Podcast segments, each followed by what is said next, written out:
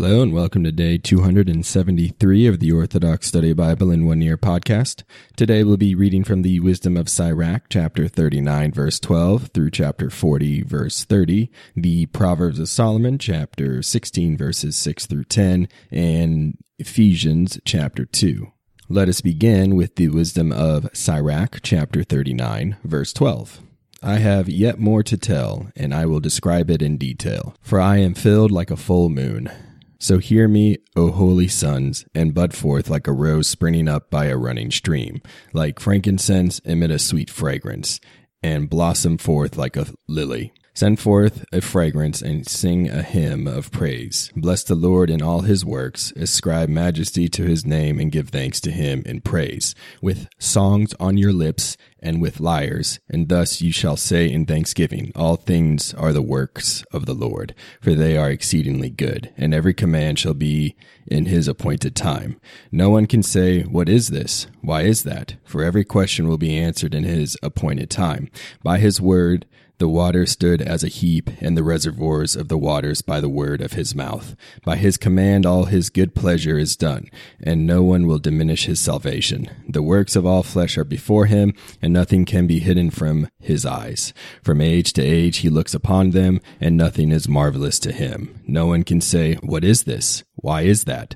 For all things were created for their uses. His blessing covers the dry land like a river and drenches it like a flood as he turns fresh waters into salt, so the heathen will inherit his wrath. As his ways are straight to the holy, so they are an occasion of stumbling to the lawless. As from the beginning, good things were created for the good, so evil things for sinners. The basic needs of a man's life are water, fire, iron, salt, and wheat flour, and milk, honey, the blood of the grape, olive oil, and clothing.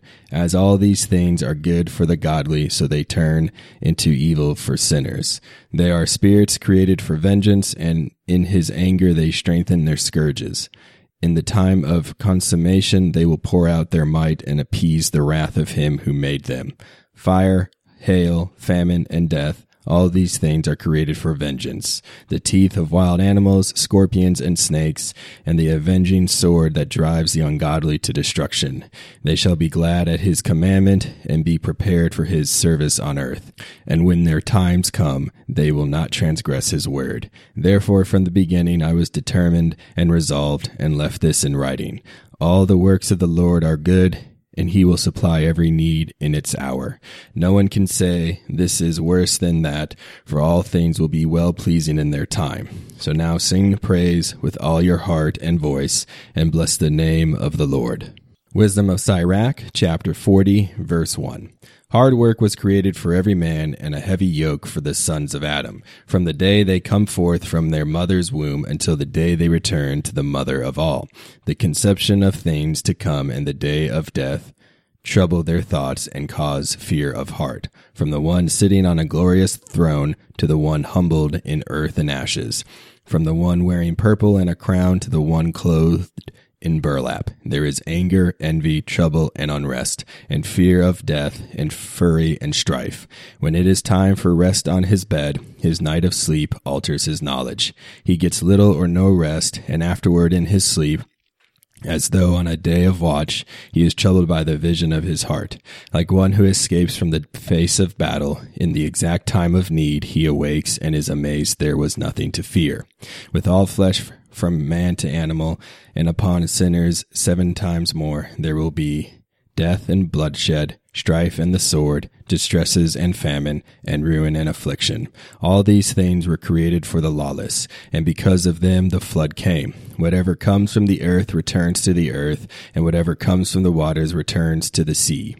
Every bribe and wrongdoing will be blotted out, but faithfulness shall stand forever. The wealth of the unrighteous will dry up like a river, and sound forth and cease like great thunder in the rain. A generous man will rejoice, but transgressors will come to ruin. The offspring of the ungodly shall not grow branches, for they are unclean roots on a hard rock.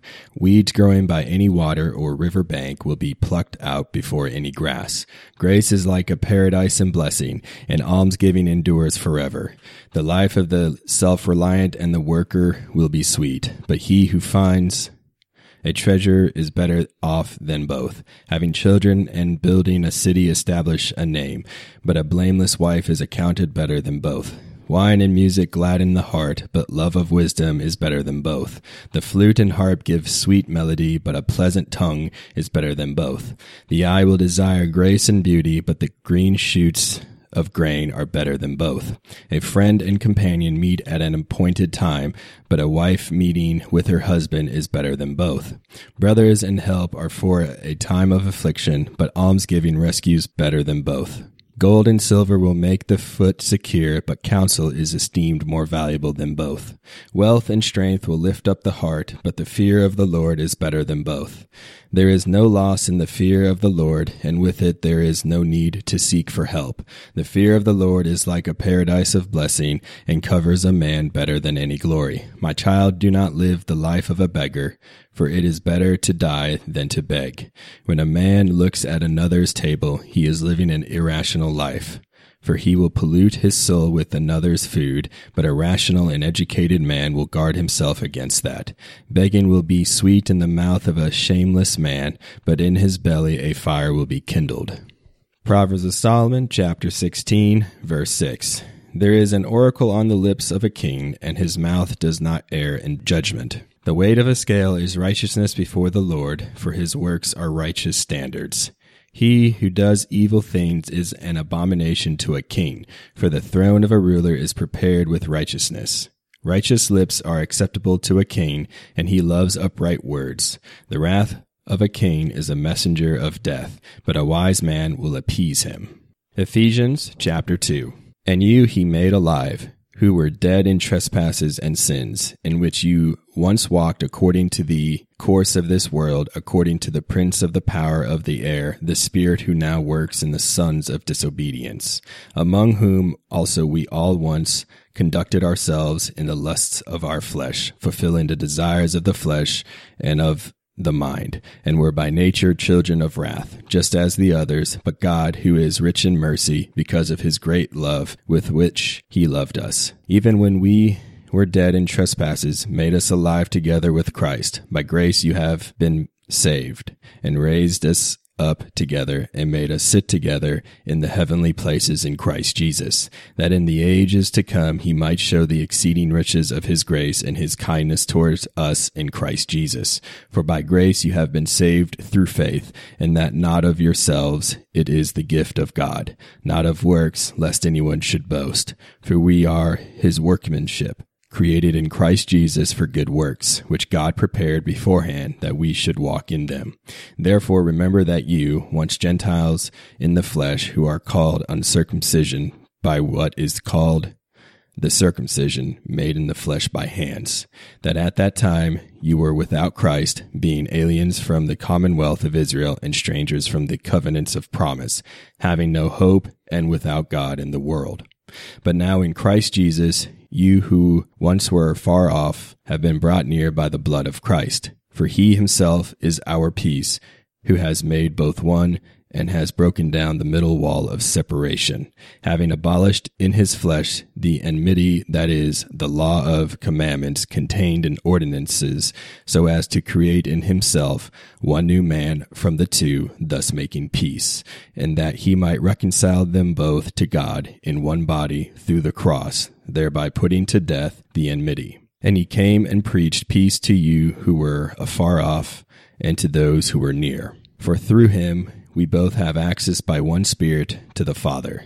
Now, therefore, you are no longer strangers and foreigners, but fellow citizens with the saints and members of the household of God, having been built on the foundation of the apostles and prophets, Jesus Christ himself being the chief cornerstone, in whom the whole building, being fitted together, grows into a holy temple in the Lord, in whom you also are being built together for a dwelling place of God in the Spirit. Thank you for joining me on day 273 of the Orthodox Study Bible in One Year podcast. Tune in next time for day 274.